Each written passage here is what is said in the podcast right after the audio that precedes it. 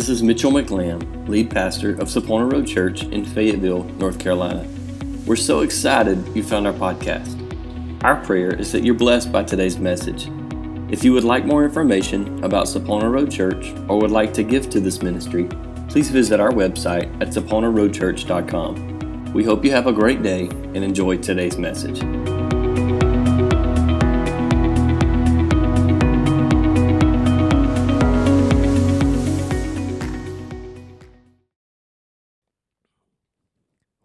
Wonderful time together last Sunday. Uh, the Crusaders led us in worship. They did not come and put on a show for us, but they did lead us in worship, and it was a wonderful time together. I so very much love and appreciate them, not only because I have to, um, because they are my in laws, but because I want to. We love Jesus together. Amen. I'm still the favorite son in law, just for the record. I want to continue this discussion with you uh, on Pentecost. Next Sunday will be celebrated as Pentecost Sunday, and I'll explain a little bit more about that next week. Um, Pentecost in general, the what it means, what it is.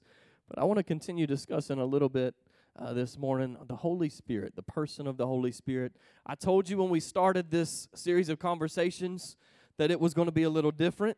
Uh, there was going to be a lot of information, and this may be a time over the next few weeks where it is more of a teaching um, that I, I hope to give you and impart information on you rather than maybe a typical sermon and delivery that I have maybe got you used to so far. I don't know.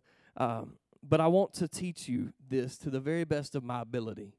Uh, I told you two weeks ago that I believe that the Pentecostal church, the charismatic church, the church that believes in the work and the ministry of the Holy Spirit in the past has not done a very good job educating people. We've not done a very good job informing people and giving people information to understand what the ministry of the Holy Spirit is, who the person of the Holy Spirit is. We have, have done a bad job of allowing people to form misconceptions and misinformed ideologies of this feeling or emotion that the Holy Spirit is an it and is some supernatural experience that takes place one time and done. And I do not want you to be misinformed, and I have made it my goal because of my personal experiences and my personal fear of the ministry of the Holy Spirit for years. I've made it my goal in my ministry to make sure if you decide to allow the Holy Spirit to work or not to work in your life, you've made an informed decision, not based on something you didn't understand. So, let's get going. If you would please turn with me to the book of Numbers, chapter 11.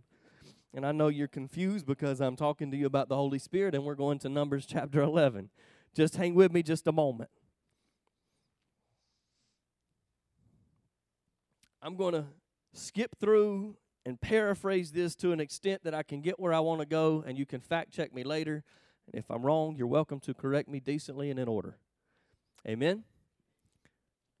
So the people of Israel have been taken out of Egypt and they're free and they're out in the wilderness. And God's been providing food for them. He's been providing manna. Moses is the leader. He's been leading this crowd and they're they're fed up. They're kind of aggravated and they're not hungry. It really don't make sense to me because there's no way they're hungry. They've got all the manna that they need. God supplied exactly what they need for each day. And on the weekends before the Sabbath, He prepares enough that they can get enough to carry them through the next day so they don't have to prepare. So they're not hungry, yet they're not content. They want some meat. I know that you are like me, and you've had times in your life where even though what you had was enough, you're not content and you want some meat, right? So they've aggravated Moses to the point that he goes to God and he said, Look, I don't know what we're going to do. I don't know why you brought me out here to leave me like this. I don't know why you brought me out here to put these people on me, but they want some meat. He said, What do you mean they want some meat? I don't, uh, fine, I'll give them some meat. And then Moses instantly shifts gears. He said, How are you going to do that? Read it. He said, But God, there's 600,000 troops right here. How are you going to provide meat? Do, are we going to have to kill off all our flocks? Are we going to have to kill off every animal that we got so that we get some meat? You ever wonder what God kind of does when we do this mess? First of all, you've come to me out of discontent. I'm providing for you. I've brought you out of slavery. Was that not enough in itself? Hello? I brought you out of slavery. I've brought you out of bondage. I've given you freedom. Sure, we're wandering around in a wilderness, but I'm an outdoorsy guy. How bad really is that? They're, they've got enough, yet they're still discontent. So Moses, out of frustration, confused what to do. God, if you brought me here to lead me for this, just take me out of my misery and kill me now. That's their leader. That's kind of scary. But you go read it. He said it. And God says, Fine, I'll give you meat. And when God starts pouring out blessings, isn't it just like us to question how you going to do it?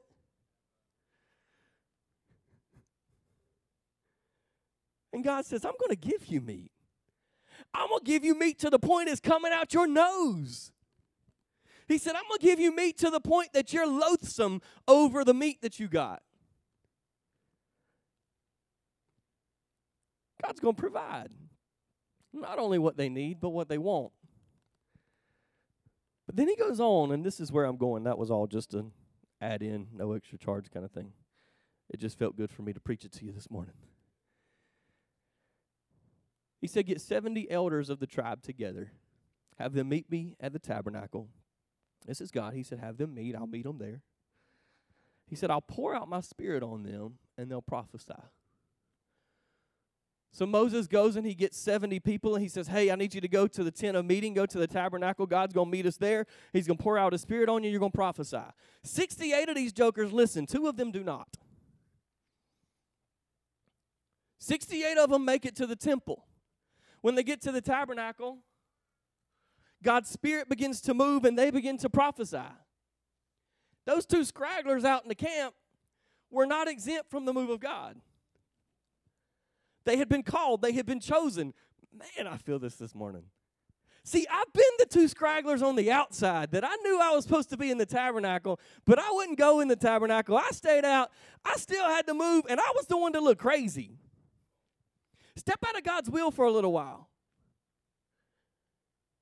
God's called you to do something, you don't do it for just a little while. You talk about misery. See, I dealt with a lot of church hurt growing up. I dealt with a lot of junk. I watched my family deal with a lot of stuff, a lot of struggles. I watched Micah's family deal with a lot of junk. I watched my dad physically sick, worrying about church stuff. I wanted nothing to do with the ministry of God. I was a Christian, stand up, did my very best, saved, sanctified, eventually filled with the Holy Spirit. But absolutely not, Lord. Am I going to do this? He said, whether you like it or not, whether you're in the camp or whether you're out of the camp, whether you're at the tabernacle or you're still out there, I've called you to do this and you're going to do it. Anyway, the two guys on the outside that are still in the camp begin they're, they're, the, the Spirit of God moves on them at the same time He moves on the 68. And when the Spirit of God moves, those two people outside start prophesying. And see, just like it would be when you go to KFC in a little while, if you started working in the ministry of the Holy Spirit, people are going to look at you like you're crazy.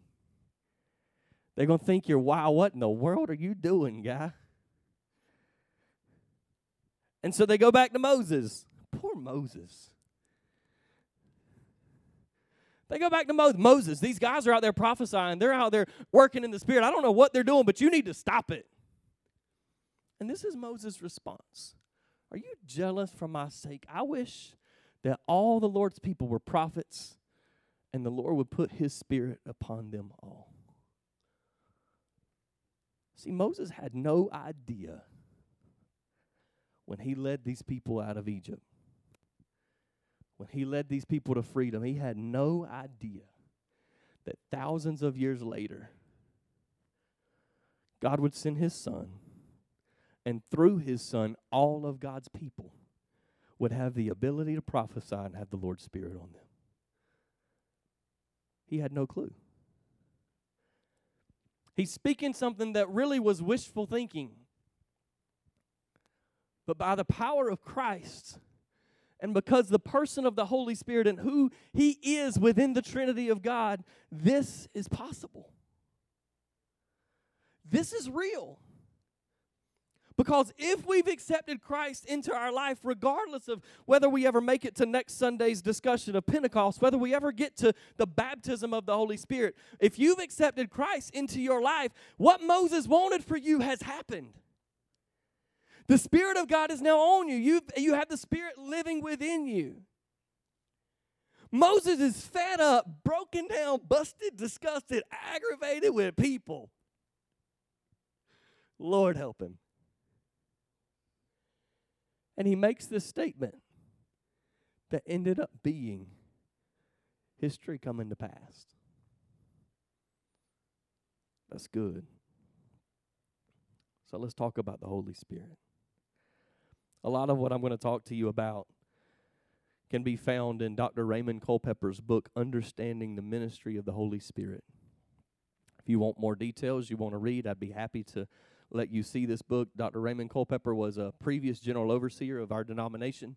He is a uh, awesome guy. He's a scholar of the Word of God, and he's a scholar of this topic. And uh, anyway, the Holy Spirit in the Old Testament. I told you last week that from the very beginning of time, if you open your Bible to Genesis chapter 1, verses 1 and 2, you see the Holy Spirit. You see the Trinity present from the very beginning. You see God the Father creating. You see the Spirit hovering over the surface of the deep.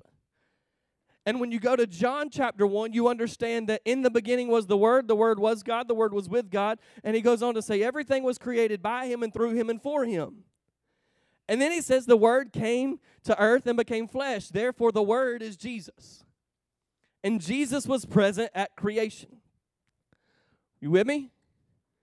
That's a mouthful. We see the Trinity in the very beginning. But we see the Holy Spirit present in the beginning of time. We see the Holy Spirit present when God shortened man's days to 120 years. It's recorded in Genesis chapter 6. He said, My spirit will not always strive with man. From the beginning of Genesis, the Holy Spirit was present with man. He goes on and uh, in Exodus chapter 31, we see a man named Bezalel, and God fills him with his spirit in wisdom and understanding and in knowledge and in all manner of workmanship. In Judges chapter 6, the Spirit of the Lord came upon Gideon. In Judges chapter 14, Samson says he slays a lion with his bare hands after the Spirit of the Lord came on him mightily. I want to kill a lion with my bare hands because I've got the power of the Holy Spirit. Amen? I just think that'd be awesome. And I like lions. But I still think that'd be pretty awesome. And then Peter confirms to us in 2 Peter chapter 1 verse 21 that the Holy Spirit actually was responsible for giving the prophets the words in which they spoke in the Old Testament. There's no denying that the Holy Spirit, the person of the Holy Spirit, was present all throughout Old Testament history. There's no denying that the Holy Spirit has been present in people's life and God has been pouring His Spirit out on people since the very beginning of time. So we walk up to Jesus. What about the Holy Spirit in Jesus' life? Well, of course, the Holy Spirit was present. Before Jesus ever began his ministry, John the Baptist was filled with the Holy Spirit and he prophesied of Holy Spirit baptism when Mary, the mother of Jesus, became uh, pregnant with Jesus because the Holy Spirit overshadowed her, that the, the Jesus himself on earth was formed out of the Holy Spirit. You with me? But when she walks in the door to Elizabeth, who was John the Baptist's mother, she walks in, the baby starts jumping for joy, and Elizabeth was filled with the Holy Spirit. It's shortly after John the Baptist's birth that his daddy Zechariah was filled with the Holy Spirit. We read in the Gospel of Matthew and the Gospel of Luke that the Holy Spirit led Jesus into the temple, uh, into the wilderness to be tempted. That in itself is rough for me. Because if I'm going to follow the leading of the Holy Spirit, the last place I want Him to take me is to a wilderness where I'm going to be hungry, broken down, and tempted beyond understanding. But if you read down just a few verses later, it says that Jesus exited the wilderness under the power of the Holy Spirit. Because sometimes we have to allow the Holy Spirit to take us into a wilderness and take us through some junk, take us through a place that's lonely, take us through a place that's broken, take us through a place where we're literally starving so that we come out empowered by who He is to do what He wants us to do. I really didn't know how this was going to preach this morning. In John chapter 20, Jesus breathes on his disciples and he says, Receive ye the Holy Spirit. That's probably one of my favorite. That's precious to me. I don't know why that resonates with me. But here's Jesus who's walked and talked and seen these messed up, cussing, mean, tempered guys. The disciples weren't perfect. They were saved by grace, just like you and me. And here's Jesus, the one you and I were exalting a few minutes ago, lifting up his name as the King of Kings and Lord of Lords. It says he breathed on them. Breath, the original word is ruah.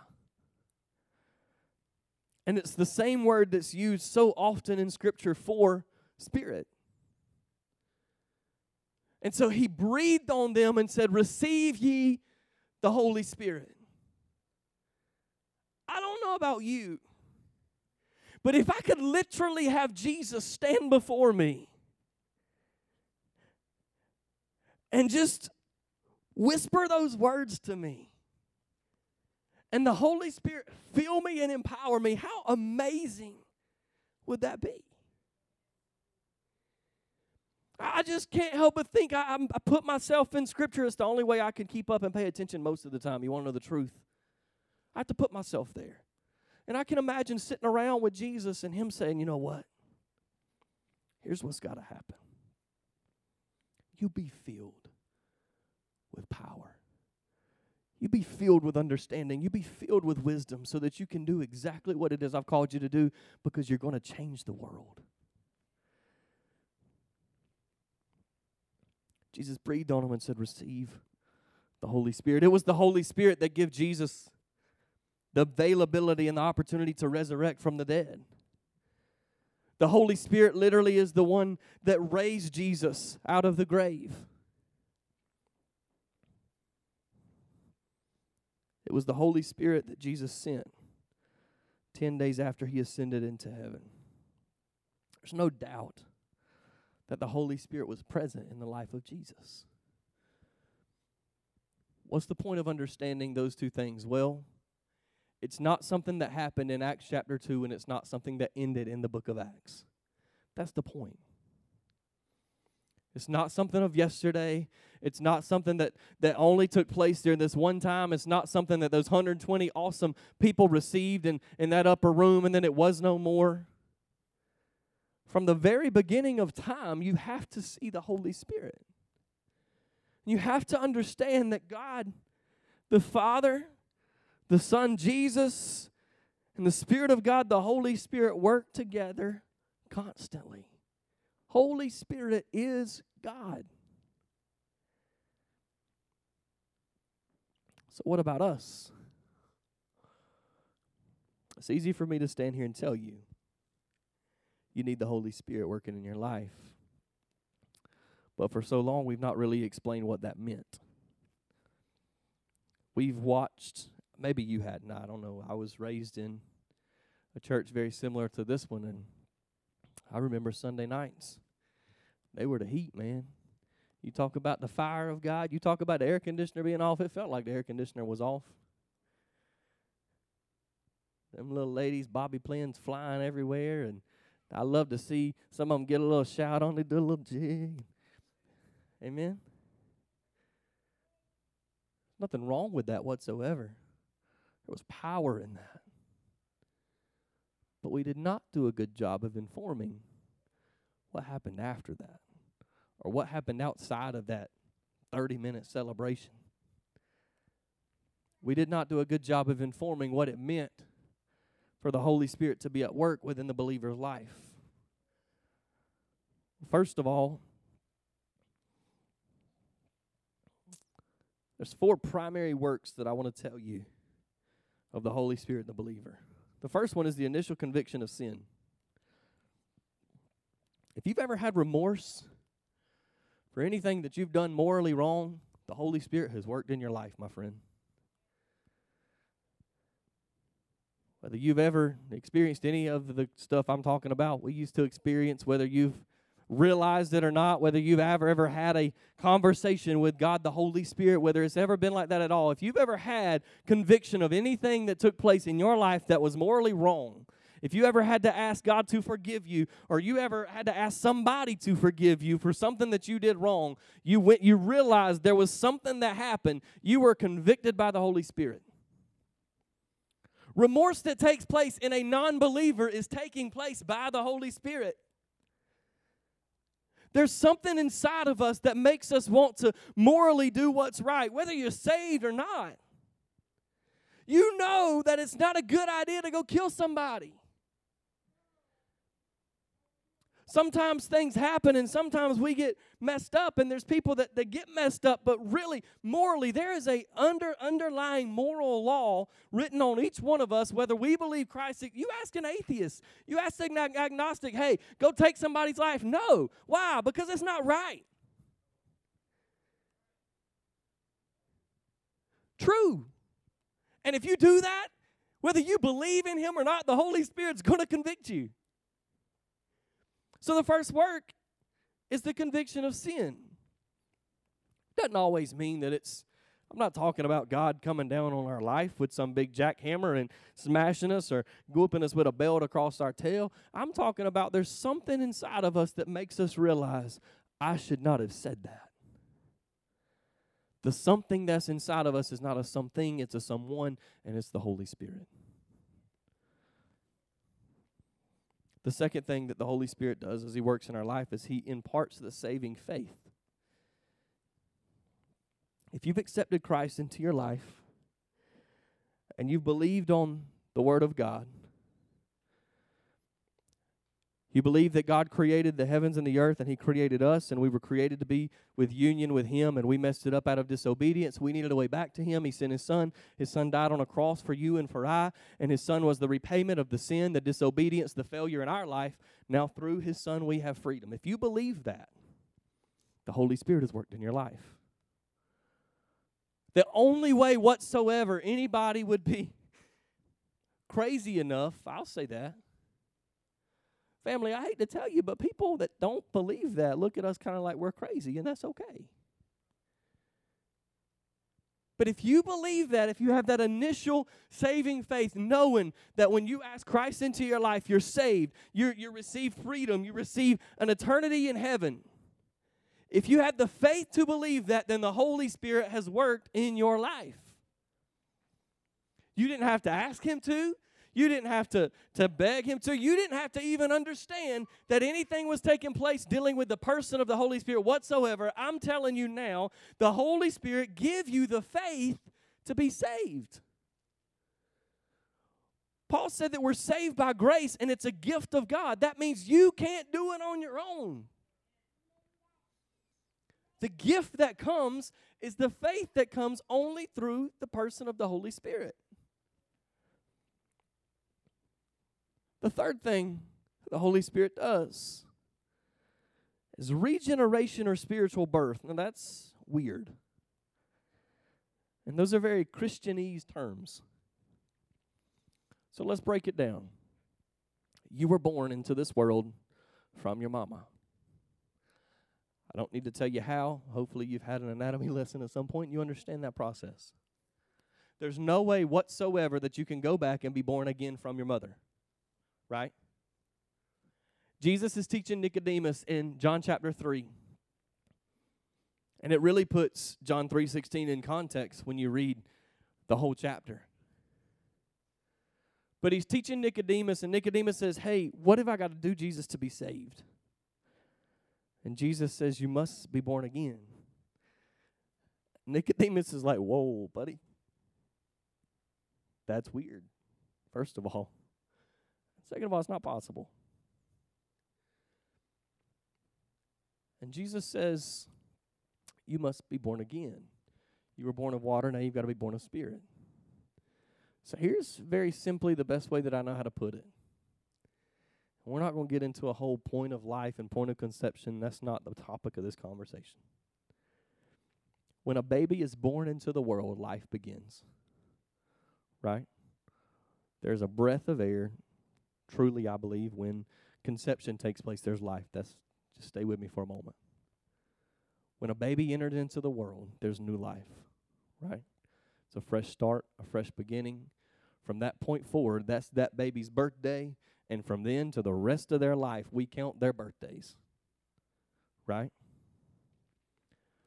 So, being spiritually born again, being regenerated, to be born again, to be born by the Spirit, whatever you want to say, whatever Christian term we throw out there, it simply means that by the grace of God, by the power and the work of the Holy Spirit, you and I get a new beginning.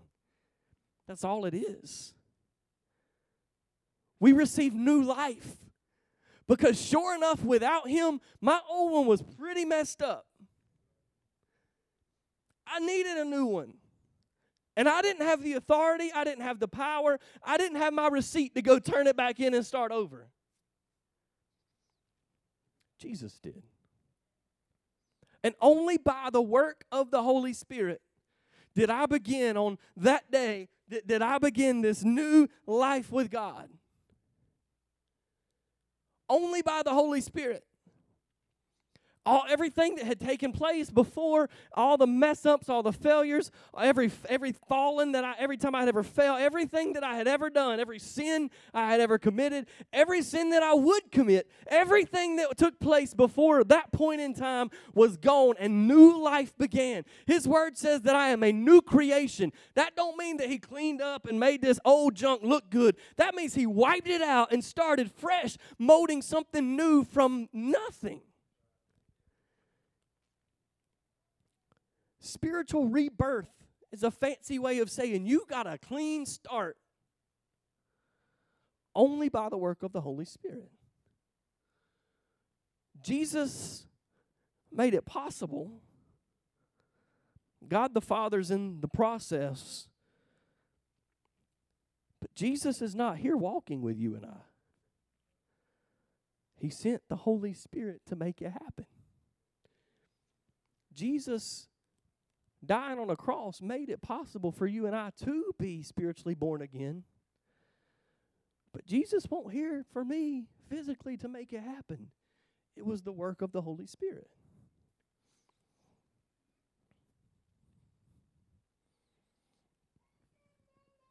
The Holy Spirit causes the individual to become a new creation. The Holy Spirit indwells the believer. The Holy Spirit gives us continual access to the Father. He provides inner strength and growth for us. He calls us to character, ministry, and service. He helps us grow towards sanctification. Sanctification is another fancy Christianese words, which just means we're to be set apart. The Holy Spirit, the work of the Holy Spirit in my life is to make me look like God to the very best of His ability. Whether I choose to walk in that or not is my choice. But He's constantly convicting me of sin. He's constantly encouraging me to be better. He's constantly strengthening me and growing me deeper. For example, Brother Taylor and I were doing some work this past week, and we were getting some rocks out of a area of dirt, and it was really aggravating. I'll be honest with you, I had the rake. Taylor was bending down picking up rocks. sorry. I would pick them up with a rake and hand them to Taylor. It doesn't matter. I said, Taylor, it was hot. We're nasty, pouring sweat. I said, There's a sermon in this somewhere, Taylor. I said, These rocks represent the sin in our life. I said, This dirt is not going to work until we get the rocks out. We were actually going to put a swimming pool on that area. I said, If these rocks stay in this dirt, it's going to damage the swimming pool. They got to be got out. And even though it's aggravating and even though it's tedious and even though we didn't put them there, they got to be got out because they're going to cause damage to everybody around us. He said they were a whole lot easier to put here than they are to get out. But they still have to come out. Now, that's a sermon one day that Taylor's going to preach to you, but point is, we're standing there with blisters on our hands, pouring sweat, and the Holy Spirit's working in that moment to give us something so simple.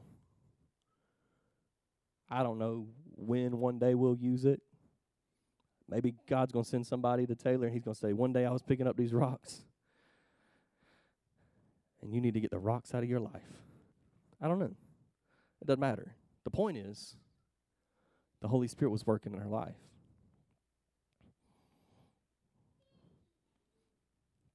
The Holy Spirit strengthens the testimony and belief, our belief of the testimony of Christ. And the fourth work of the Holy Spirit in our life is the Holy Spirit gives power for service and for ministry. The Holy Spirit gives power for service and for ministry.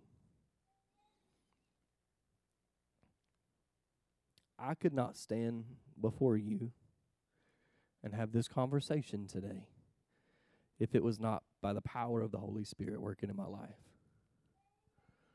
I remember the day, I've told you before, I remember the day it was on my 21st birthday. I didn't go get drunk. I was standing in a church service on a Sunday morning. And I had been terrified of the Holy Spirit.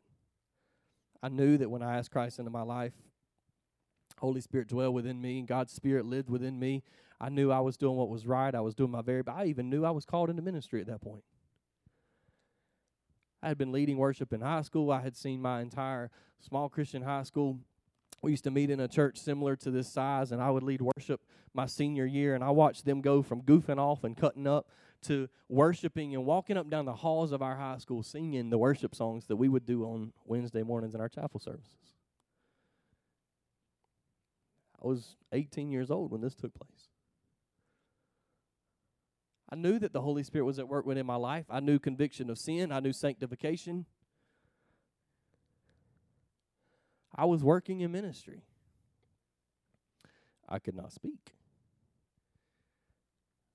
And I've told you, I was somewhere eating lunch. I think I showed, I think uh, Brother Tommy was with me the other day. We were in Buies Creek, and I showed him the professor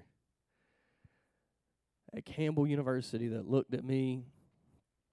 I worked for a small local bank at the time I was trying to get through school. And I walked in with a suit, uh, shirt and tie on because I wore a shirt and tie every day to work. So I walked in with my shirt and tie to make a presentation, and he docked points because I didn't have a coat on. I'm like, man, I've showed up to your class every single day with a shirt and tie. These guys are in gym shorts and t-shirts. He docked me because I didn't have a jacket on. But he also counted every time I said the word um or uh in that presentation. And it destroyed me when I got through. I hated it. I didn't want to present. I didn't want to talk. Micah will tell you that there's a lot of days she gets aggravated because I stand and talk and she's waiting on me. When she married me, I was the opposite of that person. I was the biggest introvert that there was. I didn't want to talk to you. You could be my very best buddy. And I could care less if I spoke to you or not. Not intentionally. I just just soon keep to myself. And I knew God had called me to be in ministry, and I was dealing with all the church hurt. I was dealing with all this other junk we had accepted when we got married. I said, Girl, the Lord's called us to do something. I don't know what it is. So if you don't want part of this, you might want to stay away. But I wouldn't accept it. And on my 21st birthday, I received the baptism in the Holy Spirit. And when I received that baptism, it wasn't, I'm not a very emotional person. I didn't fall out in the floor. I think I cried because I do cry. I didn't look like I had lost any control of myself. I didn't look like anything I had ever seen in the past. Nothing wrong with that. But it wasn't me. But I received the power that Luke talks about in Acts 1 8 when he says, You will receive power when the Holy Spirit comes upon you. He's quoting Jesus. When the Holy Spirit comes on you, you're going to receive power to be my witnesses. There was something supernatural that took place. It wasn't just a moment for me because I didn't really have a moment. I knew by the initial evidence of me speaking in tongues that I had received the baptism in the Holy Spirit. But it wasn't no knockdown, drag out, run up down the aisles moment. It's not going to be for me unless the Lord just says, boom, here it is, because that's not me. I don't get excited like that about much of anything. That's not who I am. But I was terrified my whole life. I knew I was called into ministry at 16 years old. For seven years, I would not. Did I do that math right? I did not. Five years. Lord help. I would not allow God to fully work in my life because I was afraid of this. I was uh, a friend of mine and, and myself, we were leading a youth group at 18 years old because we didn't have a youth pastor. But I would not allow God to work in my life the way He wanted to under the power of the Holy Spirit. But on that day, when He came into me in the fullness, I'm going to probably butcher this, but it was something that I read that I want to tell you.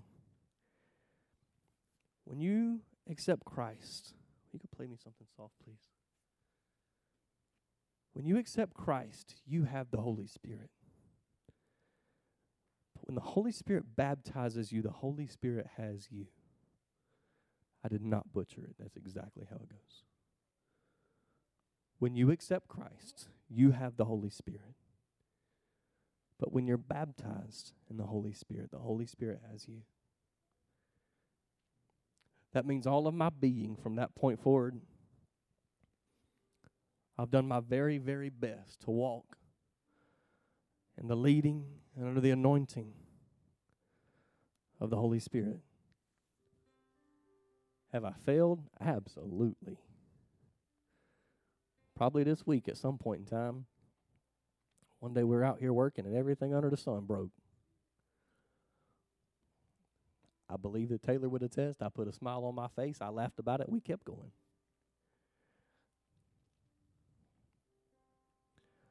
I've done my very, very best since that day to follow what God would really have for me. I knew from that day forward that I had to preach His word which made no sense to me because I didn't want a microphone for nothing and I couldn't have a conversation with you. You put me behind a drum set, behind a guitar, at that point, even behind a keyboard, and allow me to sing. Close my eyes because I didn't want to look at you. You don't raise your hand in worship, that's on you. I ain't looking at you. But to give me a microphone and ask me to deliver the word of God,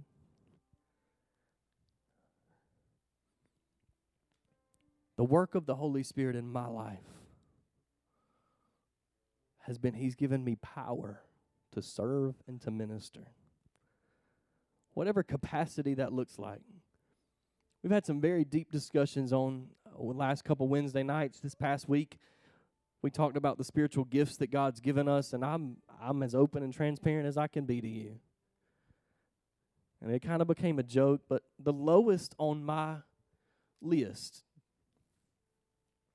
is mercy. And we study that the gift of mercy, the, the spiritual gift, is compassion for people, and it's that feeling of being there, needing to be there. I need to be there.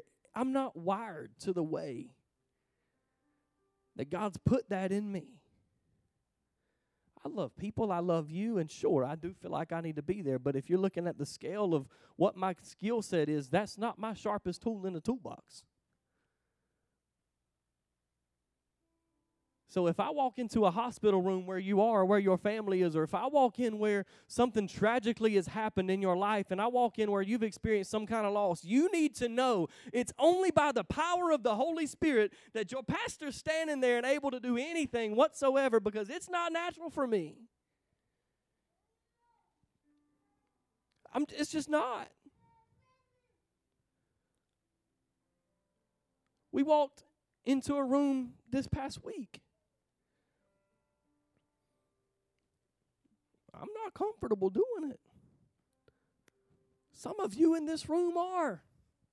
We learned that mercy, some of your highest, your, your highest trait. I'm not comfortable doing that. I will do that because it's what I'm called to do. The point I'm making to you is it's only by the power and the work of the Holy Spirit in my life that I can do those things that are not easy for me. It's only by the power and the work of the Holy Spirit that when I wake up on a Sunday morning and my stomach is tore all two pieces, you probably stay home if your stomach hurt like mine did sometimes. Because I know that I get to stand before and deliver the Word of God, but that means that I have to stand and deliver the Word of God. It's only by the power of the Holy Spirit that that takes place. For you to be sitting and not be so confused right now is only by the power of the Holy Spirit. I have a conversation with my wife riding down the road, and she can be like, What in the world are you talking about? My communication is horrible. I got 15,000 different thoughts going through my mind, and they all come together at one time, and something comes out. The fact that you're with me in this conversation and you're still awake and you're still listening is only because of the power of the Holy Spirit.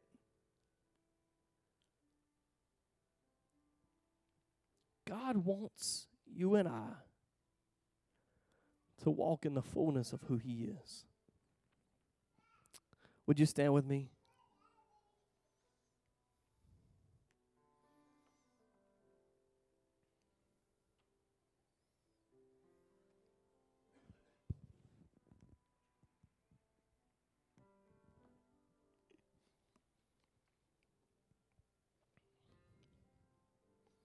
I told you two weeks ago my goal for this series of conversations leading up to next week. I'll be honest, I can't decide if I want to end this next week, and I don't really know what the Lord's going to let us do. We'll see how it goes. We got a lot of ground to cover in a short little time span to get there. So we might roll right on into September, October. I'm just kidding. Maybe. But I told you that my heart for you and for this whole discussion and the place that I wanted you to be is that you would just be open to more. That you would just truly be praying and seeking God for more of Him. It's not something crazy. It's not something wild. It's not emotion. It's, it's not this crazy feeling that takes place. It literally is this third aspect of God the, the Father, the Trinity, God the, the Son. There's the third aspect, God the Holy Spirit, that you and I are not allowing to function and to work in our life to the fullness. And so all I've asked is that you just be open to more that you would allow the Holy Spirit to work and reveal something to you where you have a little light bulb go off in your head and say, wow, that actually makes a little bit of sense. You're going to think I'm crazy, but this week when you lose your car keys, say a prayer. Holy Spirit, I need to find my car keys. You laugh. Ain't nobody got to hear you say it because they're going to think you're crazy. I bet you find your car keys. I almost bet that a thought comes to your mind, a vision of where they are, and you walk straight to them and pick them up. You think I'm crazy? Try it. I lose something all the time. But I'm in close enough relationship with the Holy Spirit that I'll say, Lord, have mercy. Holy Spirit, I need you to do this. Something as simple as finding my car keys. Because God wants to be that personal with us. He wants us relying on Him that much. Do I have to find him? To have to, do I have to have him to find my car keys? I mean, if I want to find them within the next hour, probably, but no, realistically. But if I have this power, if I have this relationship, why not tap into it? Why not tap into a relationship that when I'm standing before somebody that is aggravated to death with me at work this week, why, why not have the, the relationship where I can say, Holy Spirit, I really, really need the words to say? So that the words that come out of my mouth are sweet as honey.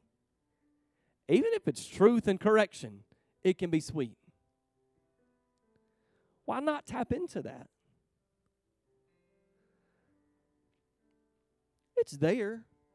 Holy Spirit's working in your life. I've already just spent this whole time telling you that that for you to be sitting here today, for you to have accepted Christ, the Holy Spirit has already been at work in your life.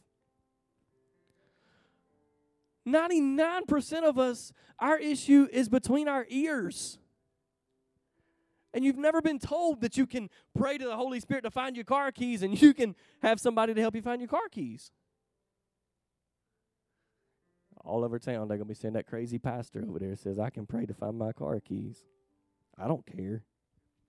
If they show up, we can tell them that too.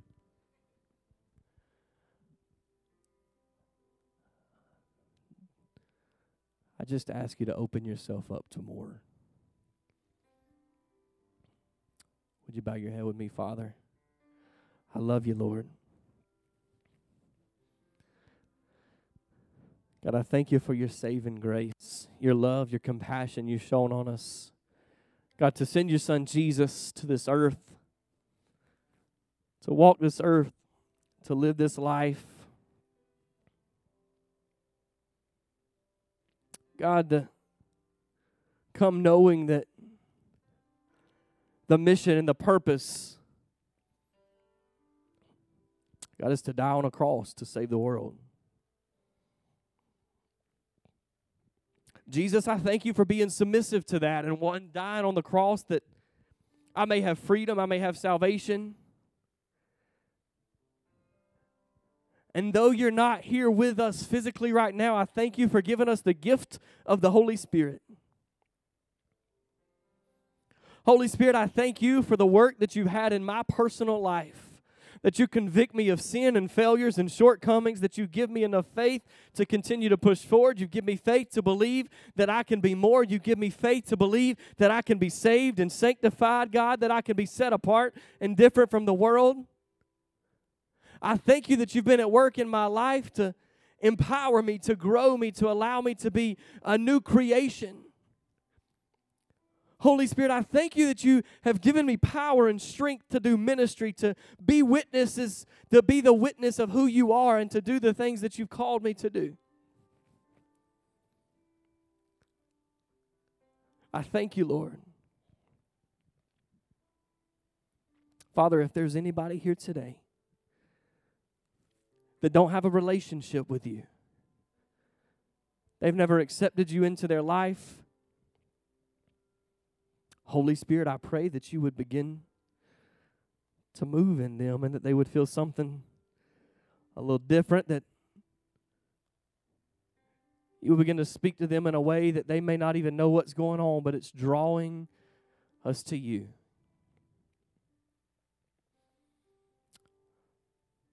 If you're here this morning and you don't know Jesus, I've had this long conversation about the Holy Spirit, but you're not even in a relationship with God the Father, your creator. And you want to be this morning, I want to ask you, I'm not going to embarrass you. Nobody's looking around at you. You want to know Jesus, would you just lift up your hand?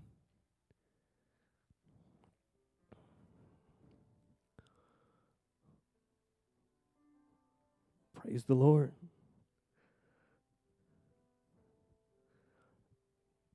That means that each one of us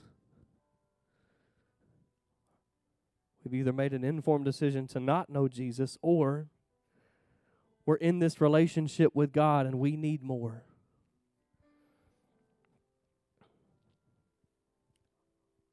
Would you just pray right now for a moment where you're at that God would just pour Himself out to you, that He would show you more than you've ever seen before who He is? Give, uh, Lord, that you would give us revelation, Father. You would give us understanding. Would you just pray and ask Him to give you more right now, Father? Lord, I pray over your people. God, as we're simply asking for more this morning, God, as we're simply seeking you, wanting to know more, wanting to understand more, we want more wisdom and knowledge and understanding of who you are, understanding of Scripture, understanding of what it is you've created us for. Why in the world am I here? What's my purpose? What's my plan? God, what is it that you've gifted me with? What is it that you have put in my heart? What is it that you've put in my makeup to make me who I am? What is it that you've gifted me with to bless other people with? What is it you created me for? God, we want more. God, we want more understanding of who you are and the fact that you're God, uh, the Trinity, God the Father, God the Son, and God the Holy Spirit. God, we want to understand more and more the work of the Holy Spirit in our life. We understand this morning, God, that you've already moved in us. The work of the Holy Spirit has already taken place for us to have received faith to be saved, for us to have received the, the conviction, the correction for sin, for us to have any faith whatsoever. We've been gifted by the Holy Spirit already. Father, you've given us power already to do your work. God, but we need more.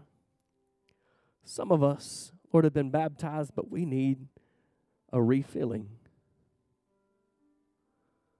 We need more of your Spirit, God. And I pray that you move in us. Father, as we go throughout this week, Lord, as we go throughout our day to day, when we wake up first thing in the morning, I pray that our hearts would be focused on more of you.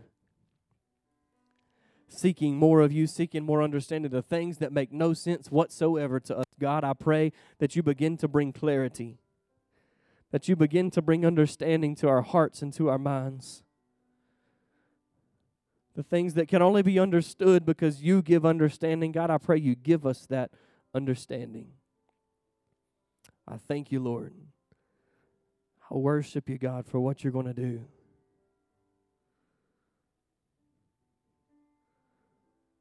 Father, I understand the urgency of needing more this morning. God, as we continue on, Lord, in this discussion, God, we'll understand more and more. But the fact that when your Spirit was poured out on the early church, it started with 120, it moved to 3,000, it moved to multitudes, which then went to great multitudes.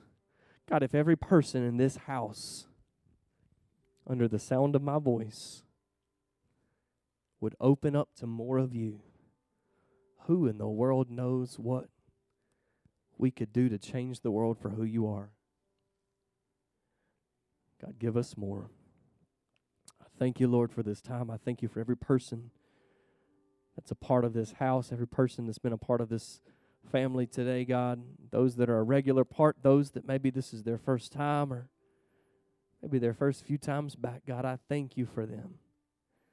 God, I pray blessings on our families, Lord, that you bless these people that you give them a wonderful week. God, give them more of you. I worship you in Jesus' name. Amen.